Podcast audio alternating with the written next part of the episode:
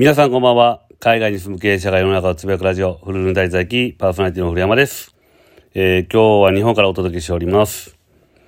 えー、先週もですね、えー、まあ、バタバタバタしながらですね、えー、いろいろやっておりました。まあ、その中でちょっといい報告としてね、えー、まあ、美容事業を、えー、この8月からですね、人を採用して、えー、始めてたんですけども、えー、まあ、ついにですね、物件が決まりました。で、福島にある、えー、っと、福田ビルっていうですね、結構まあ有名なビルで2つほどある中の、えー、東西線の方ですね。の方の、えー、物件に決まりました。で、12月の中旬くらいかな、えー、引き渡しがありまして、で、そこから、まあ、施工とかの、まあ、居抜きなんで、そのまま、えー、使用して、で、美容事業の方を始めたいと思います。で、まあ、販売とかね、あの、美容商品の販売とか、まあ、脱毛、えー、フェイシャル、まあ、いろいろね、まあ、そこから先、えー、最近流行ってるね、えー、バストの矯正とかなんかいろいろあると思うんですけども、その辺ね、えー、美容事業の担当者に、えー、責任者に任せて、えー、走っていきたいと思います。で、えー、先週はですね、いろいろこう、まあ、飲食店の方のバイトのね、えー、子たちと、えー、ご飯に行ったりとか、まあいろいろしました。で、まあ BNI の人たちとかもね、えー、夜飲んだりとか、えー、一緒にランチミーティングとかしました。まあランチミーティングの中でではですね、ちょっとまあメキシカンの、えー、お店に行ったんですけども、まあそこでですね、ちょっとあのまあ僕の、僕、まあ性格ね、まあ僕もまあ未だにですね、負けず嫌いの性格残ってんのかなっていう感じで、まあメキシカンといえばまあね、えー、テキーラとかまあその辺のものが、えー、有名なんですけども、ランチ中に、まあ、こんな昼からテキーラ飲むやつおらんやろっていうね、一言を聞いて、えー、まあ、ありえないっていうこと、ありえないっていうのを聞いたら、ありえないんやってやったろか、みたいなね、わけのわからない、まあ、反抗心というかですね、そういうのがありまして、昼からテキーラを飲むというね、えー、そういう状態とかありました。で、まあそんな中でですね、まあ BNI のところで、えー、夜お店行くときにですね、ちょうどまあ集まりやすい場所っていうので、最終ですね、あの、遅くに、えー、しか来れない人がいたんで、まあ、その人の、その勤務地、えー、一番近いとこどこなんって言ったら谷町4丁目ということで、まあ、谷町4丁目の方でですね、まあ、僕が、まあ、ワタミに入った時の同期ですよね、数少ない同期。で、数少ないというか157人かな、入ったんやけど、結局ですね、前言ったらハードワークっていうところで、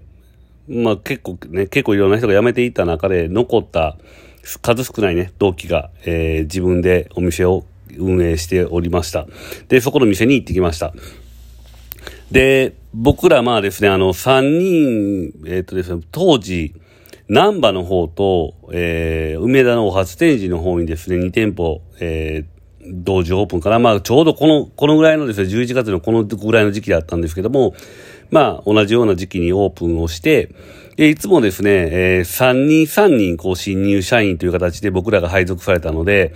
結構こう比べられながらやってました。で、お初ステージの3人に関しては結構ね、あのー、まあ、優秀というか、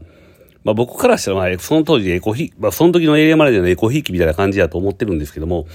まあ結構そっちはいいいい感じでできてる。で、ナンバーの方は僕と、えー、僕がお店にね、今回行った、まあ、M っていうのとね、あの、森谷、まあ、森谷ってやつなんですけど、まあ、そいつと、で、尾崎っていうね、えー、やつがいて、と、僕と、まあ、3人がいたんですけども、まあ、僕らね、あの、売り上げの結果とかも出してたし、で、まあ、従業員の管理とかもね、ちゃんとしてたし、で、まあ、勢いもあったんですけど、まあ、常にですね、なんか、まあ、ナンバの方は、まあ、悪い、悪いというかね、あの、まあ、雑な奴らが集まってるところで、集団で、で、まあ、お初天神ですね、梅田の方は、まあ結構ですね、こう、ちゃんとしてるやつが集まってるっていうようなね、まあ話をされていたんですね。ただですね、まあ蓋を開けてみたら、まあお初天神にいた3人っていうのはその後どうなったかっていうと、まあ一人はまあ店長なんのもなかなかね店長になれずに、まあ経験値はあるけど店長になれない状態が続いてて、で、もう一人に関してはなかなか芽が出ずに、まあ結局まあ本当にね、あの僕らがエリアマネージャーとかその辺になった時にね、やっと店長に上がって、まあ僕も部下として持ったことがあるんですけども、そういう人だったりとか、もう一人は、まあ2店舗目か3店舗目も忘れたけど、まあキッチンリーダーで行って、えー、店長になりました。店長になったら、まあ、その時当時の副店長にいじめられて、えー、飛んで、えー、いなく、急にいなくなると。で、それを、えー、僕がですね、あの、当時、寝屋川駅や、寝屋川じゃない、寝屋川かな？郡園が忘れましたけど、まあ、その辺の駅まで、まあ、迎えに行って、で、まあ、店舗に戻して、まあ、店舗というかね、あの、会社の方にまた引き戻したけど結局辞めるというね。まあ優秀と言われてた3人だったんですけども、結局生き残ちゃんと生き残ってたのは僕らのね、ナンバーの方の3人やったわけですよ。で、で、いろいろこう僕らもね、こう呼び名をいろいろつけられて、まあその時につけられたのが、尖ったナイフ、腐ったリンゴ、しなびたもやしっていうね、いう三、まあ三人トリオで、えー、頑張ってたんですけども、まあ僕らはですね、結構店長になるのもその後、えー、早くならしてもらったし、で、僕はエリアマネージャーになったし、その尾崎というのもなったし、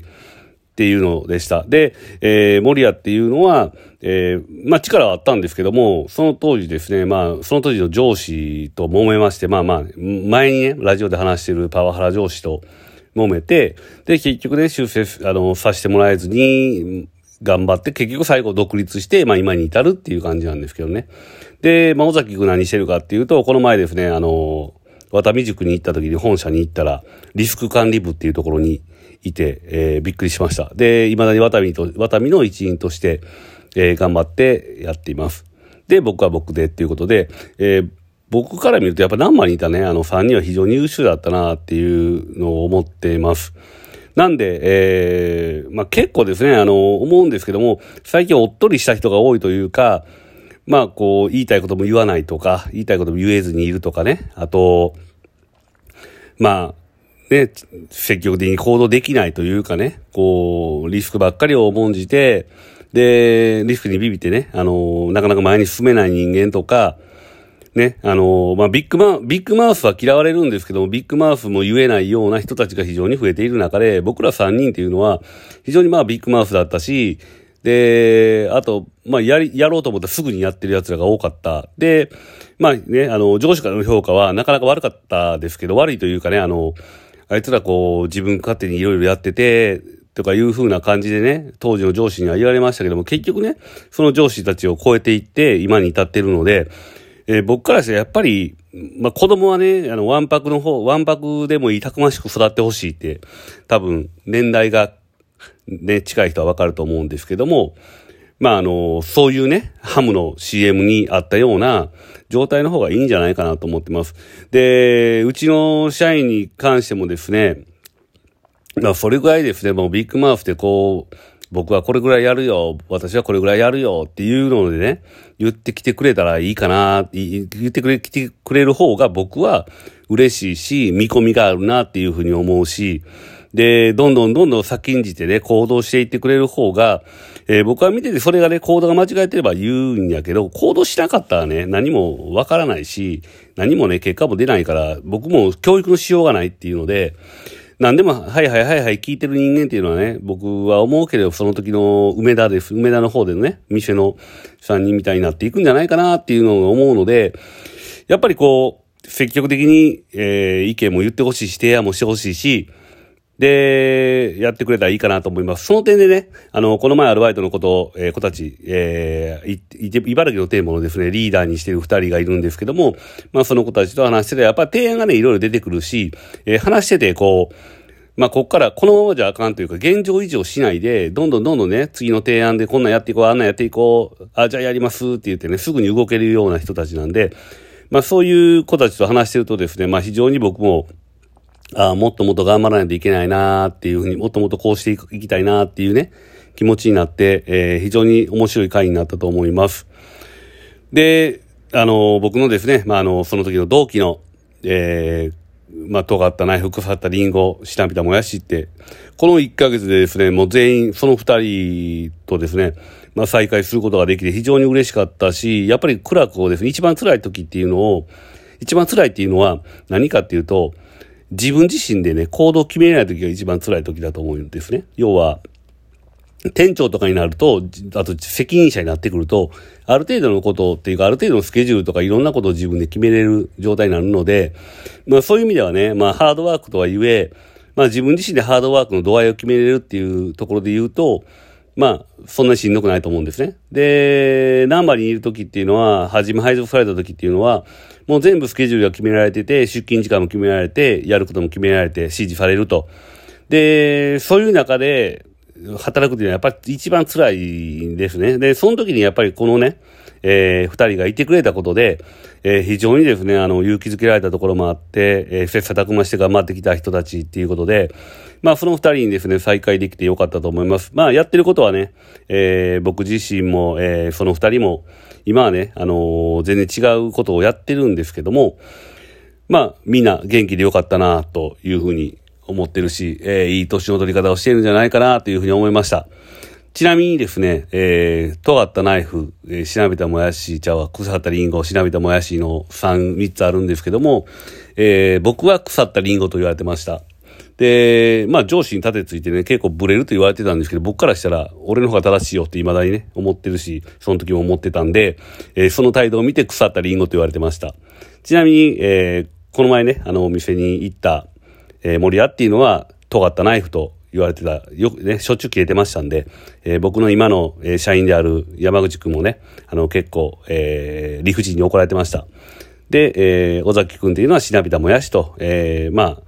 まあ、かもなく不可もなく、えー、その場でしなびてるっていうね、意味で呼ばれてて、えー、オリエンタルホテルのね、三重士と言われてたのを思い出しながら、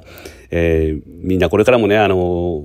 まだまだ頑張っていかないといけないなっていうふうに思った一週間でした。えー、今週は以上です。ありがとうございました。